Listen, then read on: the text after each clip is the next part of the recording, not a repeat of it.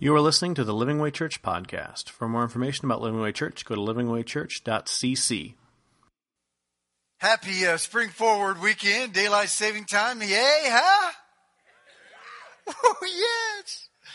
How many of you uh, um, lost an hour? Like, actually, like, just decided, well, I'm going to miss an hour and stayed up the same time you normally stay up. All right, so you're extra tired. How many of you uh, went to bed early? Wow, good for you. I didn't. Um, so I'm tired. But I am excited about what we're going to do today. We're going to do today something I've never done, and that is I'm going to do an entire series on just the cross. Now we've done like one or two weeks on the cross, and but I'm, we're going to do a month on the cross. And um, what we're going to do is we're going to unpack the very last words of Jesus Christ. You know, um, the last words of anybody. You know, when, you know, you see those movies when they're like the guy's been shot or he's dying and they're holding him in their arms and like, uh, come here. And then they reach in and they're like,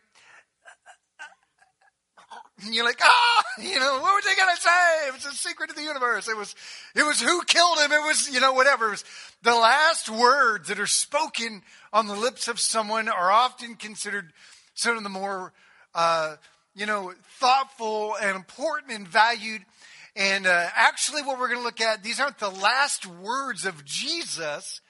They're the last words of Jesus on the cross because he rose again from the dead and he had a lot more to say after the resurrection. But we are going to take a look at the last seven phrases he said just before he died. And he said them all on the cross. So we're going to be talking about the cross, and the cross is more than a piece of jewelry.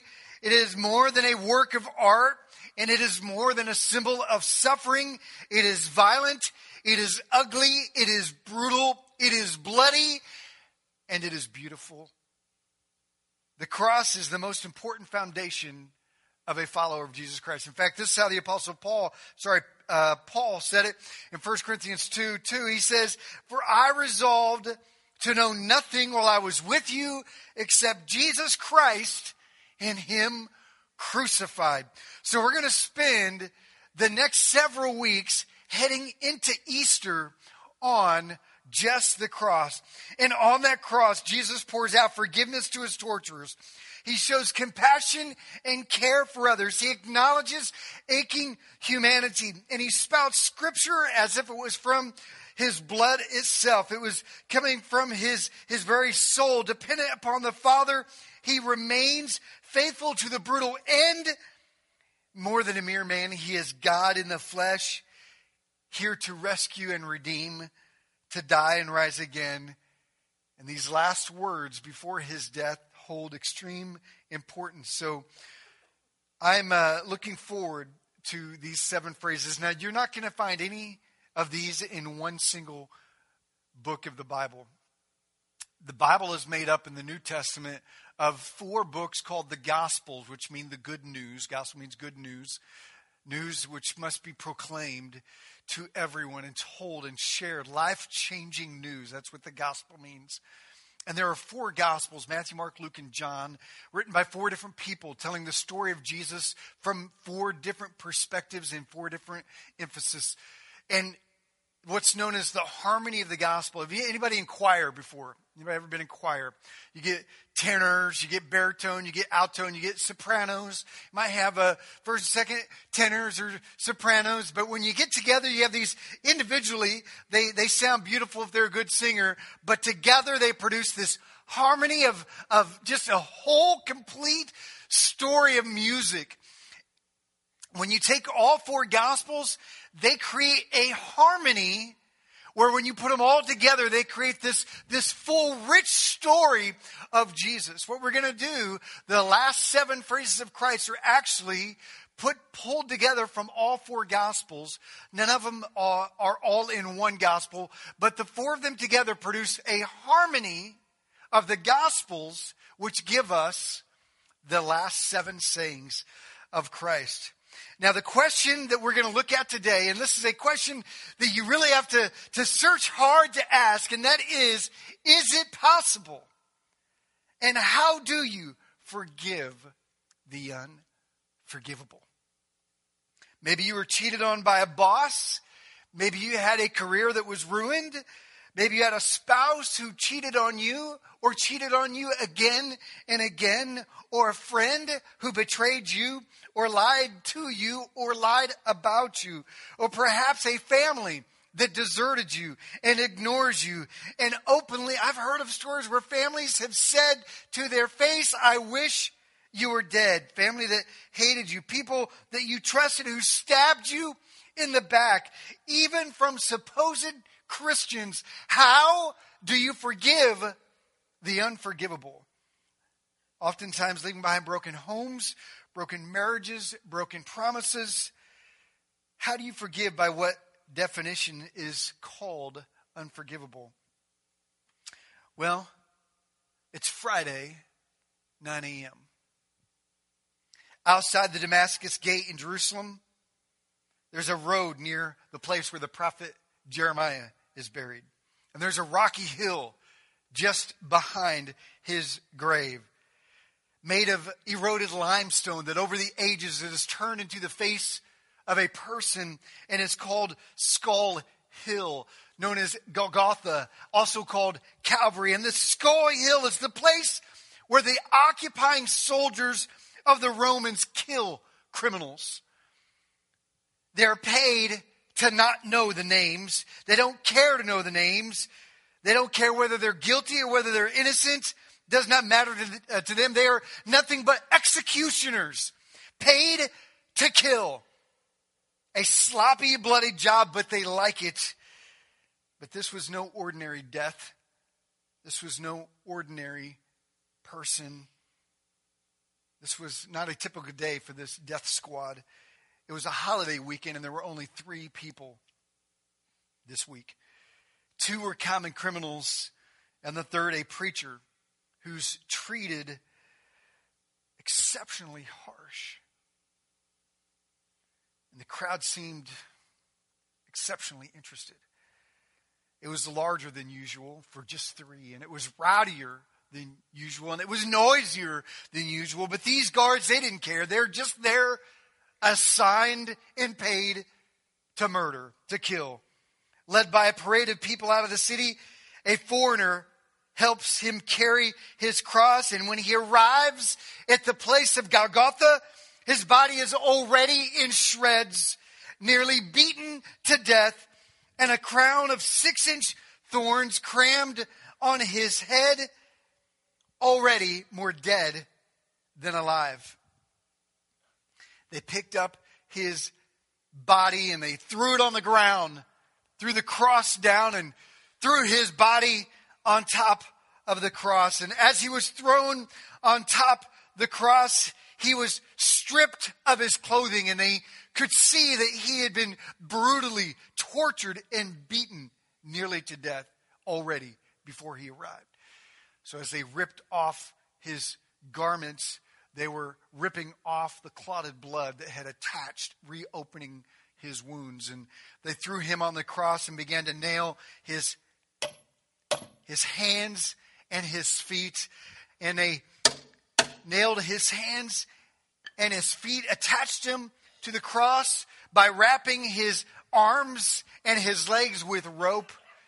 And as they lifted up this cross, it was a different sight for many because this person was extremely grotesque. As they lifted him up, blood spurting out from the raw wounds, there is Jesus Christ. Naked, beaten, bruised, bloody, and exposed to the world. They were good soldiers. They took pride in their work. They were good at it. Who's next? They must have thought. And for fun, they, they took the clothes that he was wearing and they began to gamble for them and throw dice at the foot of the cross for sport. As Jesus looked straight at them, he mumbled a prayer. What they did that day was, by definition, unforgivable. Or was it? Luke chapter 23, verse 32 tells us part of that story. It says, Two other men, both criminals, were also led out with him to be executed. When they came to the place called the skull, Golgotha, they crucified him there along with the criminals, one on his right and the other on his left. And Jesus said, Father, forgive them.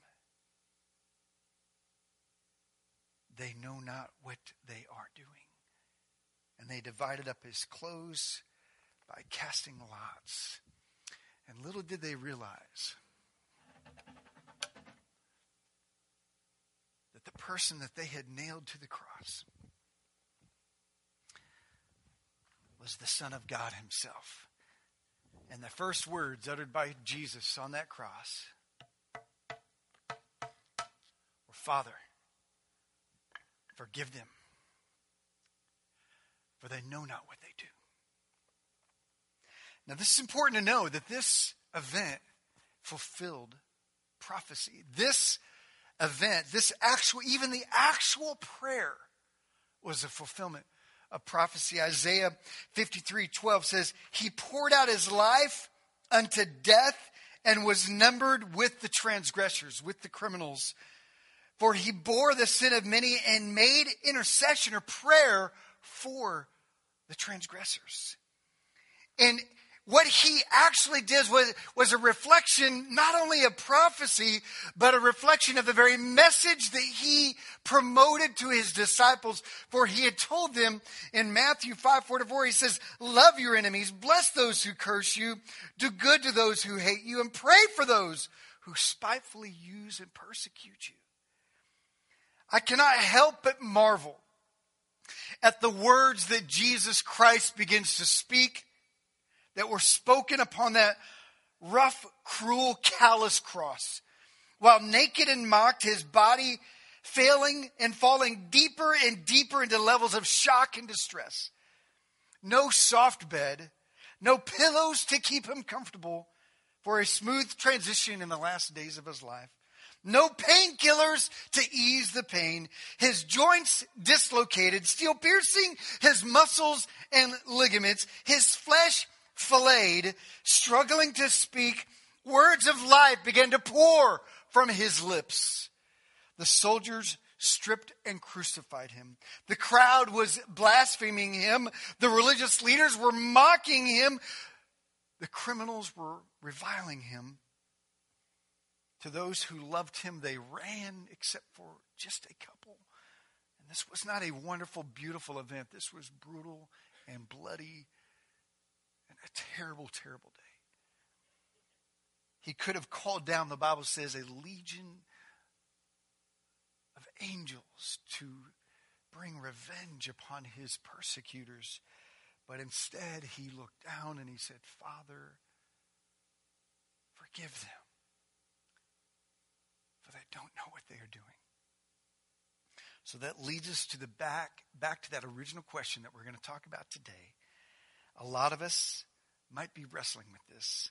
How do you forgive someone who has done something so terrible that it defies any attempt at forgiveness? So we're going to use that one short sentence prayer. Jesus is going to tell us about forgiveness.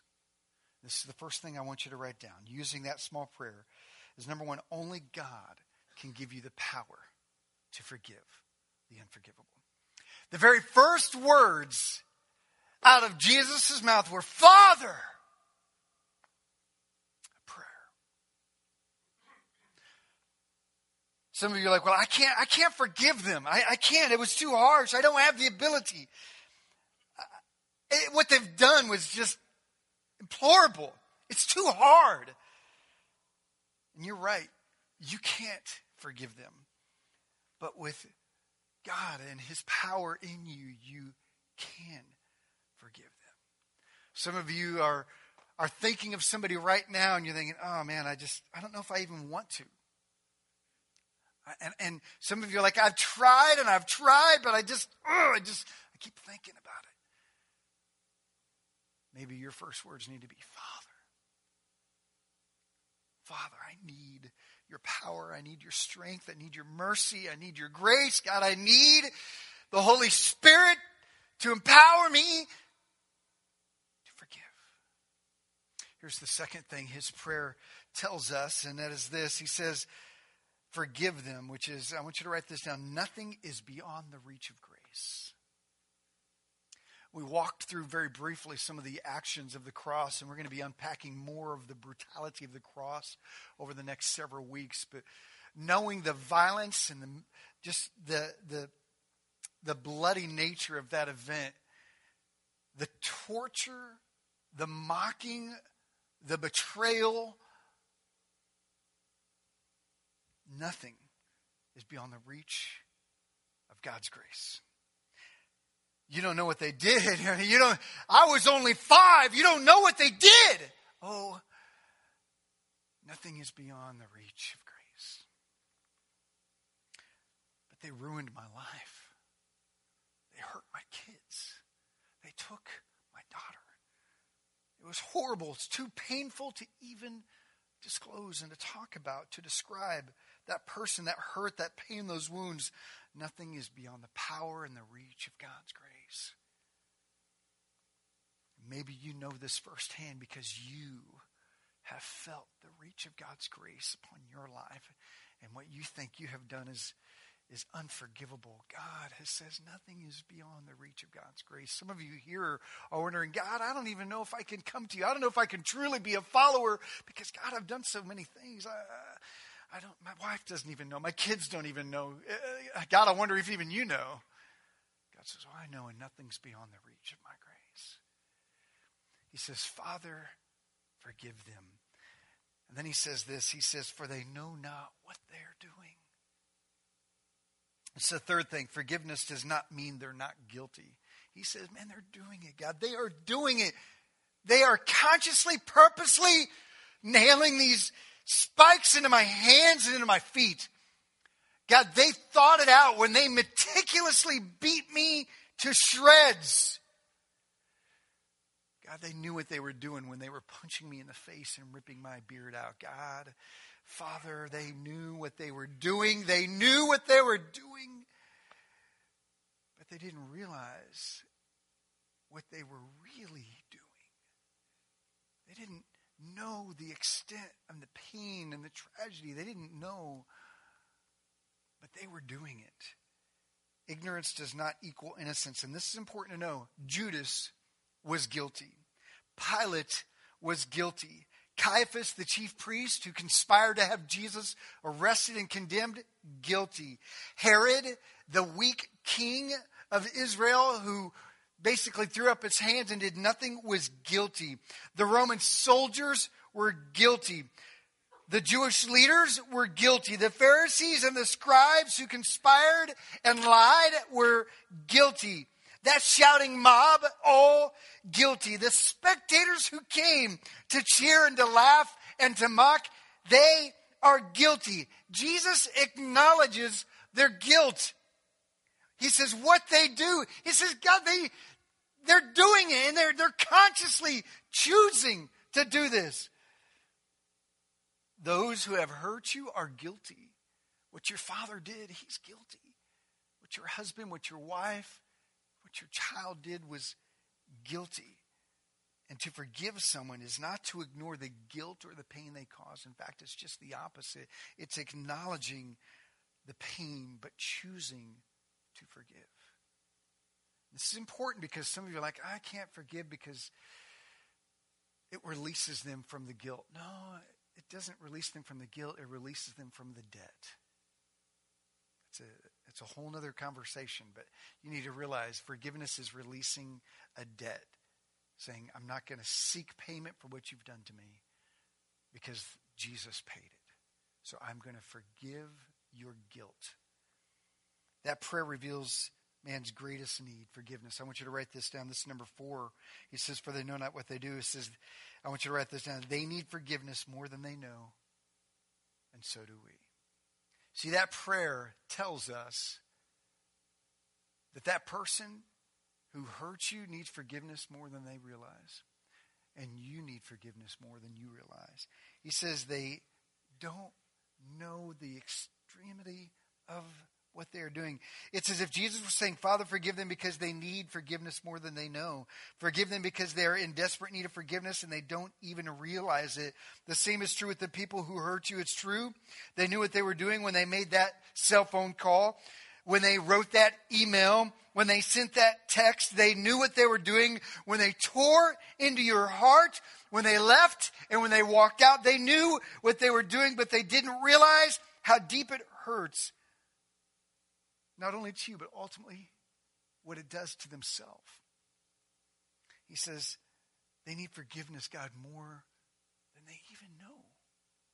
Sin is on, I wrote this down on, on a Facebook this week, and I said, Sin is an unfaithful adulteress, our selfish desires, anger, and revenge. It pretends to love us, but only to leave us. You know, some of you, you hang on to that bitterness. You hang on to that unforgiveness. You hang on to that anger and, and you, you love it and you hold on to it like it, like it's the only thing that keeps you alive. And some of you, you're walking around angry at everybody in life because somebody hurt you and you're hanging on to it like some lover. It will leave you feeling alone. It will abuse you. That, that resentment, that unforgiveness, it's not your friend. And you need forgiveness and you need to forgive more than you know. To forgive is to set a prisoner free and discover the prisoner was you. Forgiveness is freedom most often to the forgiver, keeping our hearts free from the cancer of resentment. This is important because so much that has hurt us is in our past with people who we never may never see again. And this is important because I want you to realize he says this is interesting. Every one of those people that were shouting, Crucify! and ha, mocking and laughing. And every soldier that beat and whipped and nailed those spikes in. When Jesus said, Father, forgive them, they didn't want it. Most of them didn't even have a clue that he was offering it. They did not know that he was extending grace to their life and letting it go on his side. Doesn't mean they didn't have to answer to God for their sin, but it means that Jesus had released from him the judgment of what they were doing upon him. You don't need their permission to forgive them. Some of you are like, man, if I could just talk to my dad one more time. If I could just say one more thing to my husband. If I could just say one more thing to my boss or my, my friend you've long since moved away. It's been 20 years. You haven't talked to each other, or they passed away, and you just wish you could talk to them one more time. Jesus says, you know what? Whether they know it or not, you can let them go. You can forgive. Some of you, it's time to forgive your dad. It's time to forgive your mom. It's time to forgive your ex. It's time to forgive your children. It's time to forgive that friend who you have completely lost contact with they don't know it, but you can forgive. You can let that go. You can find freedom. As they gambled for his clothes, they had no idea, no interest in the grace and mercy that Jesus was extending, but he did it anyway. Forgiveness does not need the forgiveness or the permission of the offender. Here's the last thing, and that is it is possible to forgive the unforgivable by remembering that Jesus forgave us when we were unforgivable. That whole prayer, Father, forgive them for they know not what they do. Who is that they? Who's the they? You know, if I were to have you write down, I want you to list off, forgive them. Who's the them that he was talking about? They don't know what they're doing. Who's the them and they? Go ahead, take a minute, just think through who is the them and they he was talking about. Might have been, might have been the soldiers, probably initially.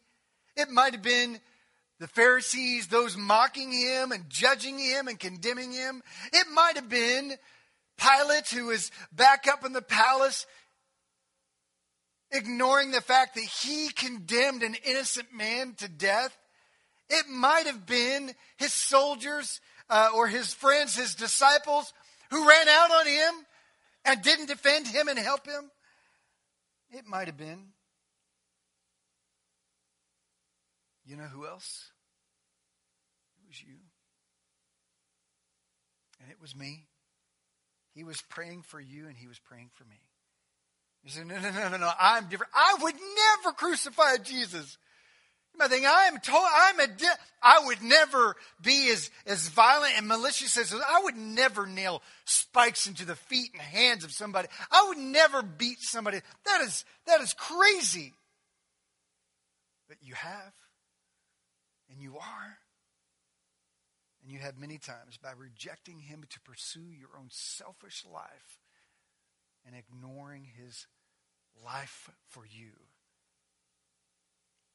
If we were there, we would have been in that crowd shouting. We would have been the ones running away. We would have been saying, Stick it to him again! Hit him again! Yeah! He's a liar. He's a thief. He's a criminal. Let him have it. we're not that different. Matthew 27 22 paints us a picture of that crowd. He says, Pontius Pilate is talking. He says, What shall I do then with Jesus who is called the Messiah? Pilate asked. They all answered, Crucify him. Why? What crimes has he committed? asked Pilate. But they shouted louder, Crucify him. When Pilate saw that he was getting nowhere, but instead an uproar was starting, he took water and washed his hands in front of the crowd and said, I'm innocent of this man's blood, which he was not. He says, It's your responsibility. All the people answered, His blood is on us and on our children. Then he released Barabbas to them, but he had Jesus flogged and handed over to be crucified. My cry is verse 25.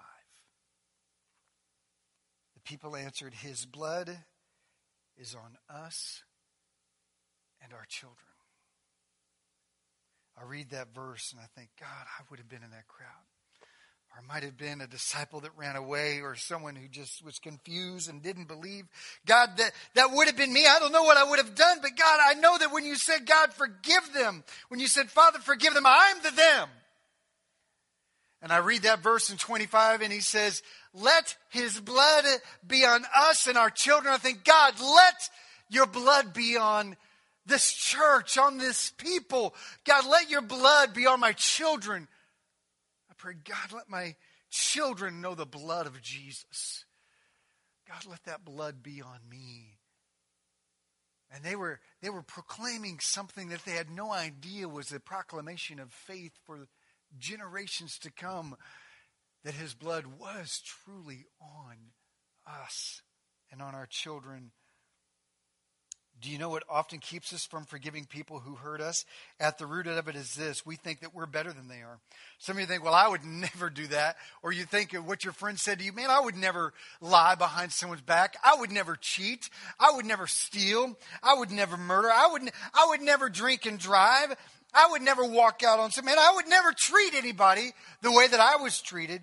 How foolish and deluded for us to think that. It is our arrogance that keeps us from the hard step of forgiving the unforgivable. And as good as we think we are, we are blinded by our own pride. We lose our tempers and we wish people were dead. We despise the successful and desire for them to lose everything they have and to covet their possessions. We have lustful fantasies about people we say stupid things and we break promises and we are guilty. We are really not better than those that have hurt us. His prayer was for you. Romans 5 6 says, You see, at just the right time, when we were all still powerless, Christ died for the ungodly. That's the guilty. That's us. Very rarely will anyone die for a righteous person, though for a good person, someone might possibly dare to die. You know, if, if someone's good, you might give your life for a good person, but would you give your life for an evil person?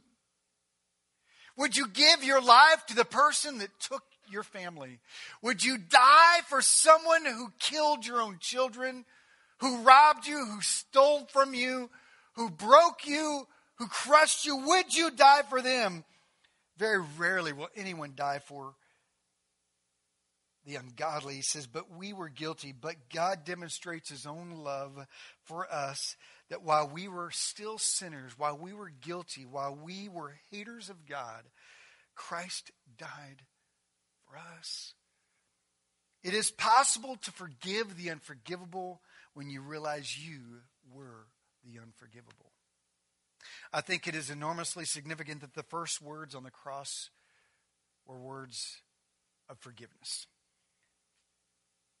Because in that we are told that Jesus came to establish forgiveness. He is at the heart a man of grace. He came to establish a people who would be an oasis of forgiveness. We are to walk, if you are a follower of Christ, the essence of who we are. We are to be people of forgiveness. We're going to unpack this in our life teams this week.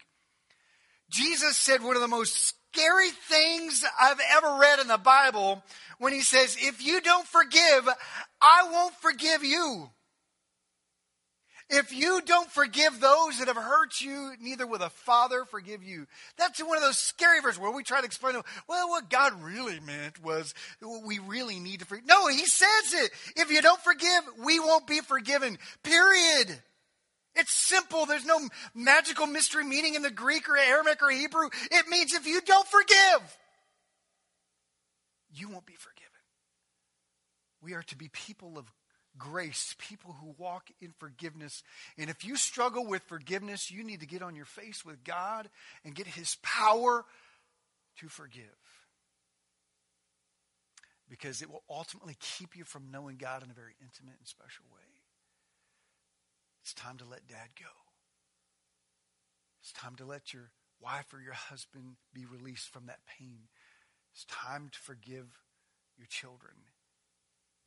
It's time to forgive that neighbor, that uncle, that aunt. It's time to forgive. As we head into Easter, let's start by forgiving those who have hurt us. I have an assignment for you this week. It's on the back of your worship guide. And if you did not get one, you need to get one. There's some out in the hallway, I'm sure, in the, in the little cubby hole. Get one because in it there's some instructions. I want you to get an index card this week. Look on the back of your worship guide. And I want you to write on the top, I want you to write the words, Father, forgive them, for they know not what they are doing, or they don't know what they are doing. I want you to write on the top of that index card, card Father, forgive them. Then I want you to write the names of the people that have hurt you, and I want you to write down one, one word next to them as to what they have done that describes the hurt that they have caused you. And then I want you to do something crazy. I want you to pray for them. I want you to go down that list. I want you to pray for them. If your parents or a friend or an ex or a brother or a sister, I want you to pray. Or friend, I want you to pray for them.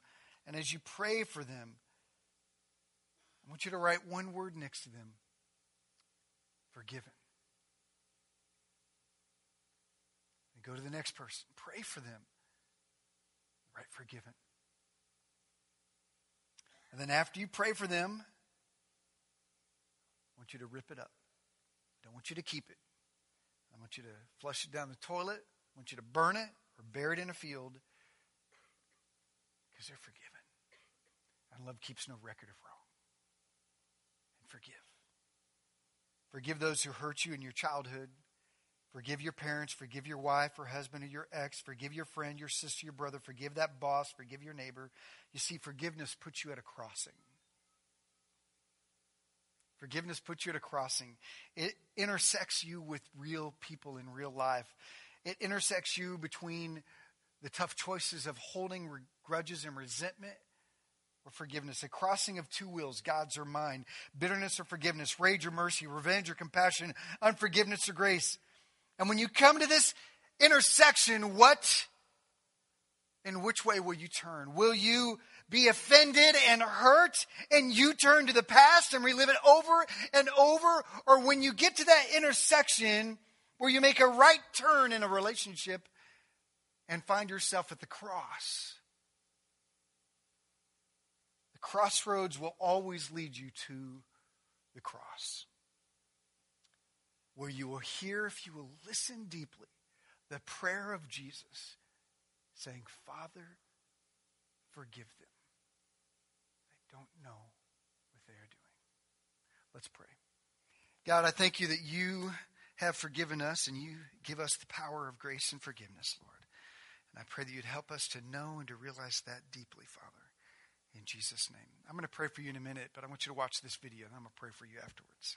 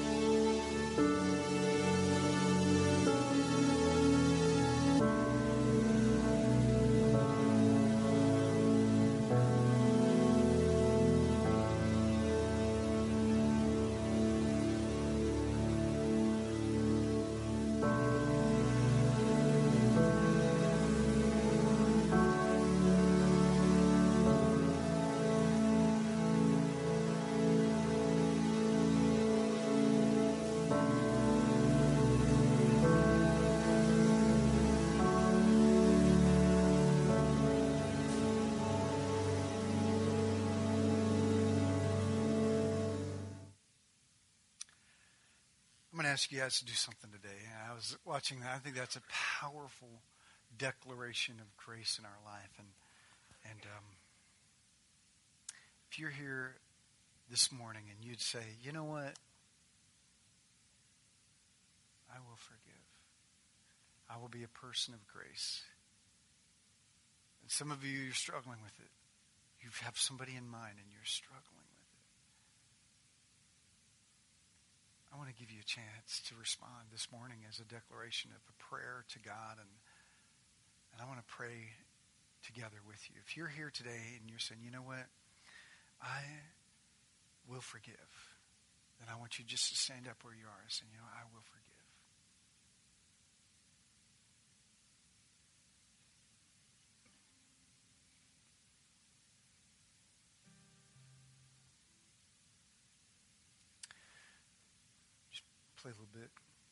Here's what I want us to do. I want to pray for you, and uh, but I want you to pray.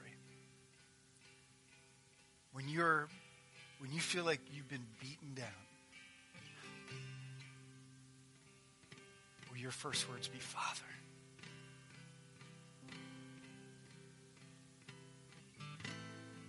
At the moment of his pain and suffering, his first words were a cry to the Father. Will that be your prayer? Will that be your cry? So many of times we replay it, we replay it, we think about it, we think about it. Will you take a minute just to talk to the Father? So if you're right where you are, especially those of you that are standing that need to let something go, I want you to talk to the Father. Maybe your prayer today is, Father, forgive me. Give me the power and the strength to forgive because you forgave me, I will forgive. Go ahead and talk to the Father right now. Go ahead and, if you want to, you can lift up your hands as a sign of mercy and forgiveness and grace and just call out to God. Say, God, I will forgive them. If you have somebody in mind, I want you to, in your prayer, to say their name. I want you to say who they are. I want you to talk to the Father about them. mentioning them to God. He knows already how grace works. His confession is, is found, uh, power is found through our confession of faith. God, forgive us, and God, help us to forgive. Take a moment just to talk to the Father about the person who's hurt you.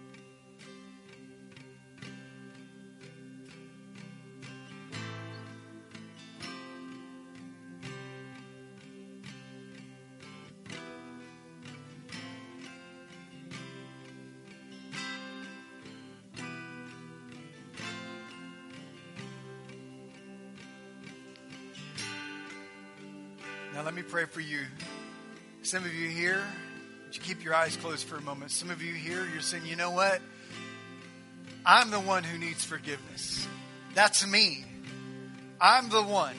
I am the offender. I am the guilty one. I need forgiveness. Will anyone here be bold as our heads are bowed, but still bold before the Lord and declare and raise your hand because I want to pray for you.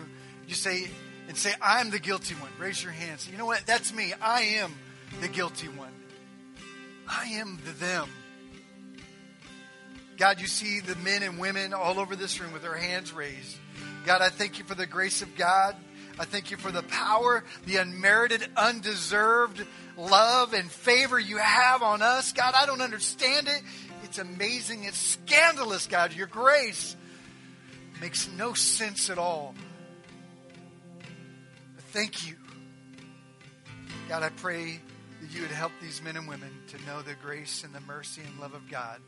If you raise your hand, just ask God to forgive you. He is faithful and just to forgive you and wash you clean of all unrighteousness. Talk to him. Say, God, forgive me. Right where you are, just tell him, God, forgive me. Forgive me, Jesus. Forgive me, Jesus. Thank you, God, for your grace and your love. Jesus' name. Amen. You can be seated. That assignment that I gave you this week for that index card or piece of paper, whatever, and you write down those names and that one word, I mean that. That is so life freeing. I remember when I was a teenager, I think I shared this story before. You can come on over, Sean, if you want. Uh, I remember the story. I was uh, probably 16 years old. I was hanging out on a Sunday night after our church service uh, 16, 17, and there was this truck driver passing through. The church was on a highway. Big old burly, muscular, hairy guy scared us when he got out of his semi rig, and he came over to us. We're like, because we're hanging out in the parking lot late after church on a Sunday night, and he came with tears. He said, "Man, I just need to talk to somebody." And he began to pour out his heart of all the things that he had done, things that had been done to him, and we're just a couple of teenagers with this old, tough, big truck driver. And I remember God just put it on my heart, and I said, "Let's let's write those things down." He was like, "That's weird." So we wrote them down, and there was a big old field next to the church at the time, and we walked right out in that field. I said, "It's time for you to let him go. It's time to let go of those that have hurt you and to know that you are forgiven. So he wrote it down. And I said, when you're ready, I want you to rip it up and bury it and put it in that hole. And we're just, and we walked back to the parking lot. And I saw this big old hairy man get on his face in that dirt and begin to cry to God for grace and mercy to forgive and the power to be. And he walked off that field like a new man. He was glowing and he was strong and confident in grace and the power of God had filled his life. And he got back in his truck and drove away, and we never saw him again. But I know in that field, someplace out in Rockwall, is his sins buried because of the power of God to forgive. So do that this week. Take a step of faith and watch what God does to heal your heart. Amen. Amen. Thank you for listening to the Living Way Church podcast. If you enjoyed this message, we hope you come visit us in Garland, Texas. For directions and more information about the church, go to www.livingwaychurch.cc.